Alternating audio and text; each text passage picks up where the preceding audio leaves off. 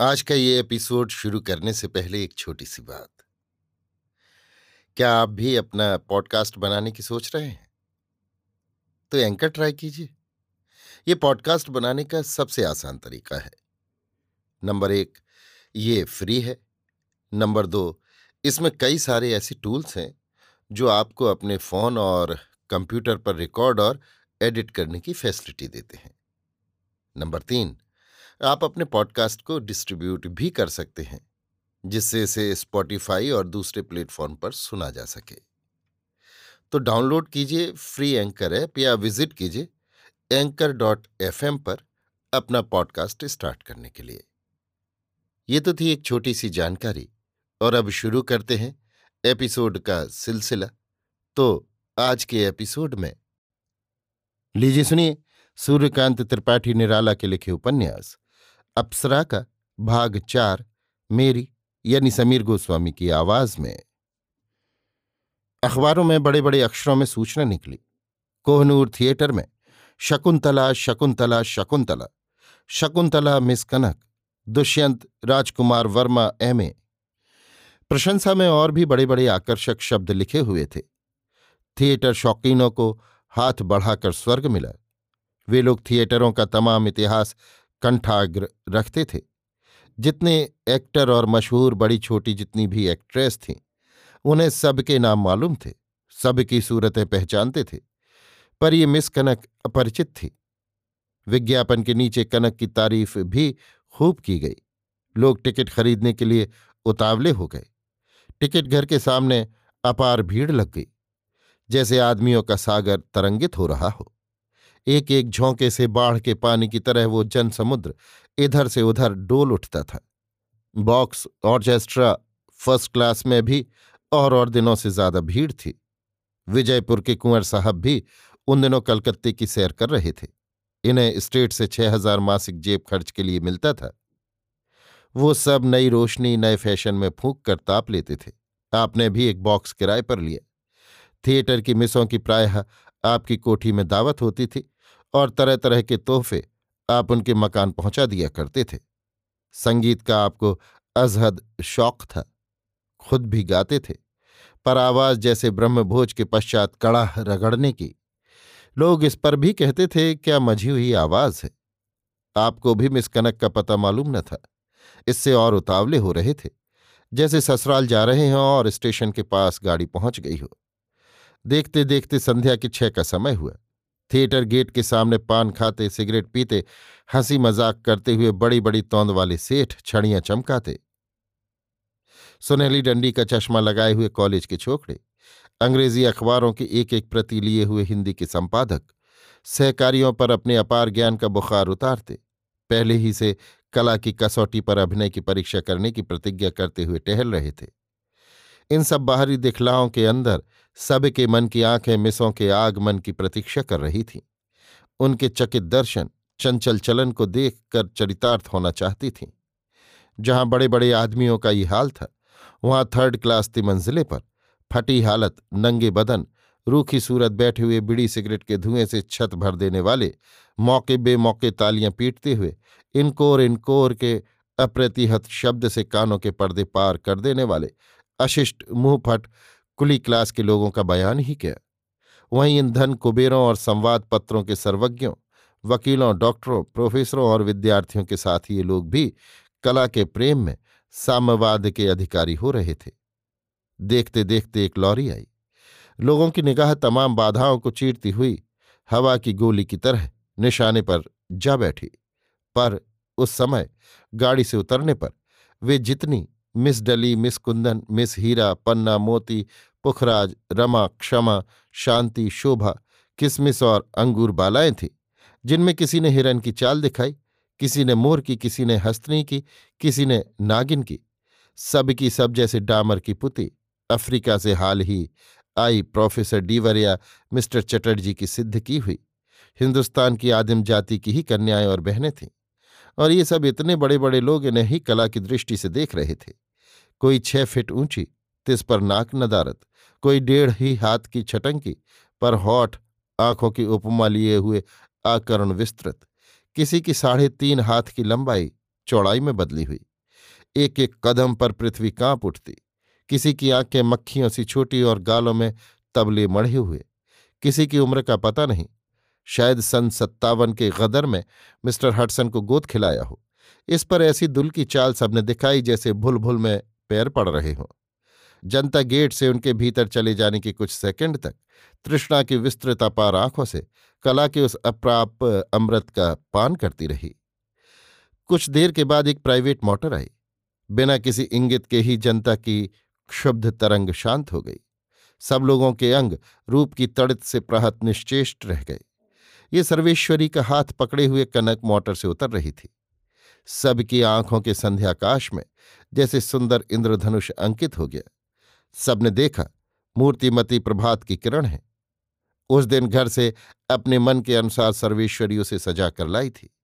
धानी रंग की रेशमी साड़ी पहने हुए, हाथों में सोने की रोशनी से चमकती हुई चूड़ियाँ, गले में हीरे का हार, कानों में चंपा, रेशमी फीते से बंधे तरंगित खुले लंबे बाल, स्वस्थ सुंदर देह कान तक खिंची किसी की खोज करती हुई बड़ी बड़ी आँखें।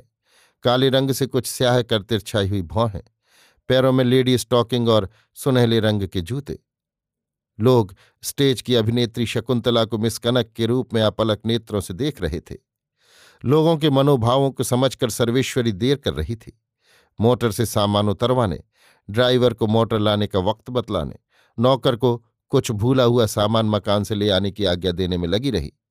फिर धीरे धीरे कनक का हाथ पकड़े हुए अपने अर्दली के साथ ग्रीन रूम की तरफ़ चली गई। लोग जैसे स्वप्न देखकर जागे, फिर चहल पहल मच गई। लोग मुक्त कंठ से प्रशंसा करने लगे। धन कुबेर लोग दूसरे परिचितों से आँख के इशारे बतलाने लगे। इन्हीं लोगों में विजयपुर के कुंवर साहब भी थे।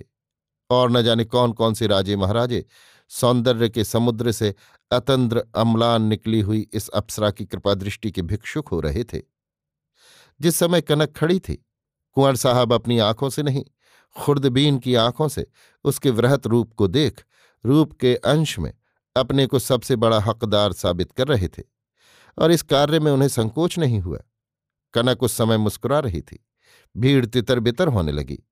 अभिनय के लिए पौन घंटा और रह गया। लोग पानी, पान, सोडा, लेमनेड आदि खाने पीने में लग गए। कुछ लोग बीड़ियाँ फूकते हुए खुली असभ्य भाषा में कनक की आलोचना कर रहे थे। ग्रीन रूम में अभिनेत्रियाँ सज रही थीं। कनक नौकर नहीं थी, उसकी माँ भी नौकर नहीं थी।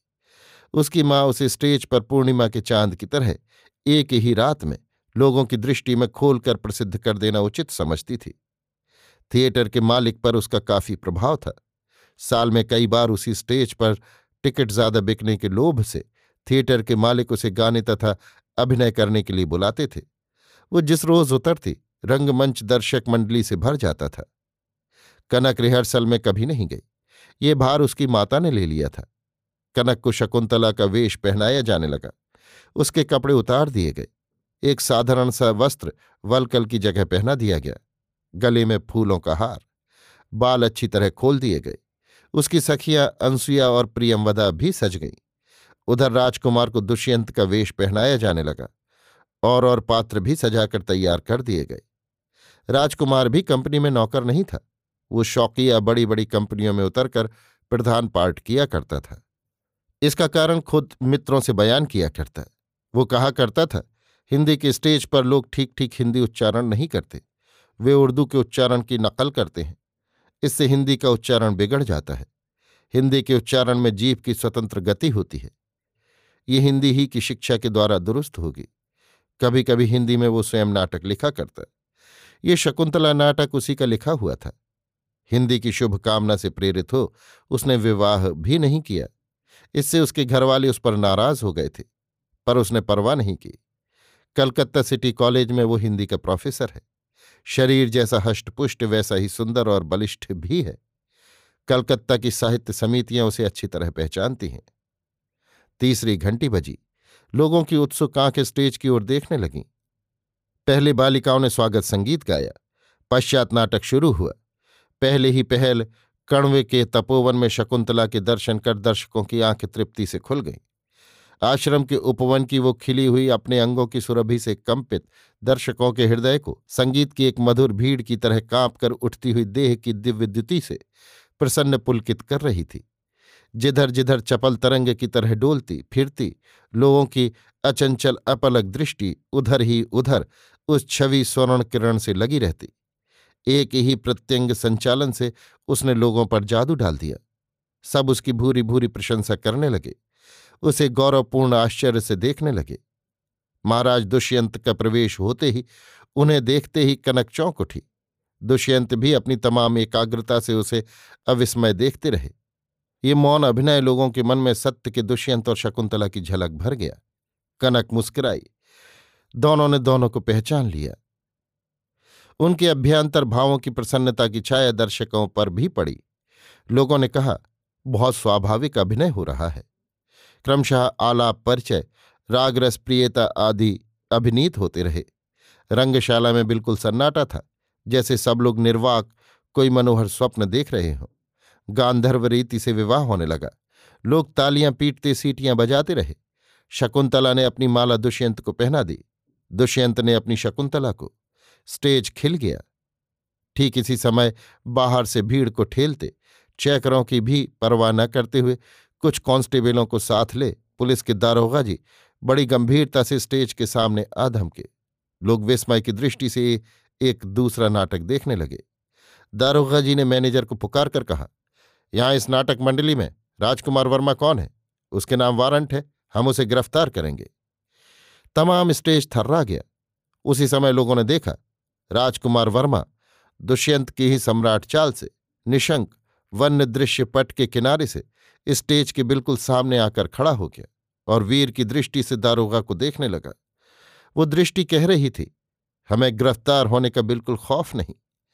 शकुंतला कनक भी अभिनय को सार्थक करती हुई किनारे से चलकर अपने प्रिय पति के पास आ हाथ पकड़ दारोगा को निसंकोच द्रप्त दृष्टि से देखने लगी। कनक को देखते ही शहद की मक्खियों की तरह दारोगा की आँखें उससे लिपट गईं। दर्शक नाटक देखने के लिए चंचल हो उठे। हमने रुपए खर्च किए हैं, हमारे मनोरंजन का टैक्स लेकर, फिर उसमें बाधा डालने का सरकार को कोई अधिकार नहीं। ये दारोगा की मूर्खता है, जो वो अभियुक्त को यहाँ कैद करने आया। उसे निकाल दो। कॉलेज के एक विद्यार्थी ने ज़ोर से पुकार कर कहा, निकाल दो निकाल दो निकाल दो। हज़ारों कंठ एक साथ कह उठे। ड्रॉप गिरा दिया गया। निकल जाओ निकल जाओ। पटापट तालियों के वाद्य से स्टेज गूंज उठा। सीटियाँ बजने लगीं। आहा कुर्बान जाऊँ साफा, कुर्बान जाऊँ डंडा, छछूंदर जैसी मूछें, ये कद्दू जैसा मुँह। दारोगा जी का सिर लटक गया, भागो भागो भागो के बीच उन्हें भागना ही पड़ा। मैनेजर ने कहा, नाटक हो जाने के बाद आप उन्हें गिरफ़्तार कर लीजिए। मैं उनके पास गया था, उन्होंने आपके लिए ये संवाद भेजा है। दारोगा को मैनेजर गेट पर ले जाने लगे, पर उन्होंने स्टेज के भीतर रहकर नाटक देखने की इच्छा प्रकट की।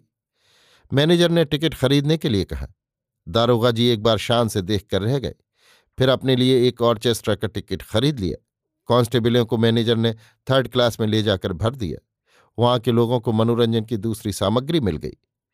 थिएटर होता रहा। मिस कनक द्वारा किया हुआ शकुंतला का पार्ट लोगों को बहुत पसंद आया। एक ही रात में वो शहर भर में प्रसिद्ध हो गई। नाटक समाप्त हो गया। राजकुमार ग्रीन रूम से निकलने पर गिरफ़्तार कर लिया गया। अभी आप सुन रहे थे सूर्यकांत त्रिपाठी निराला के लिखे उपन्यास अप्सरा का भाग चार, मेरी यानी समीर गोस्वामी की आवाज़ में।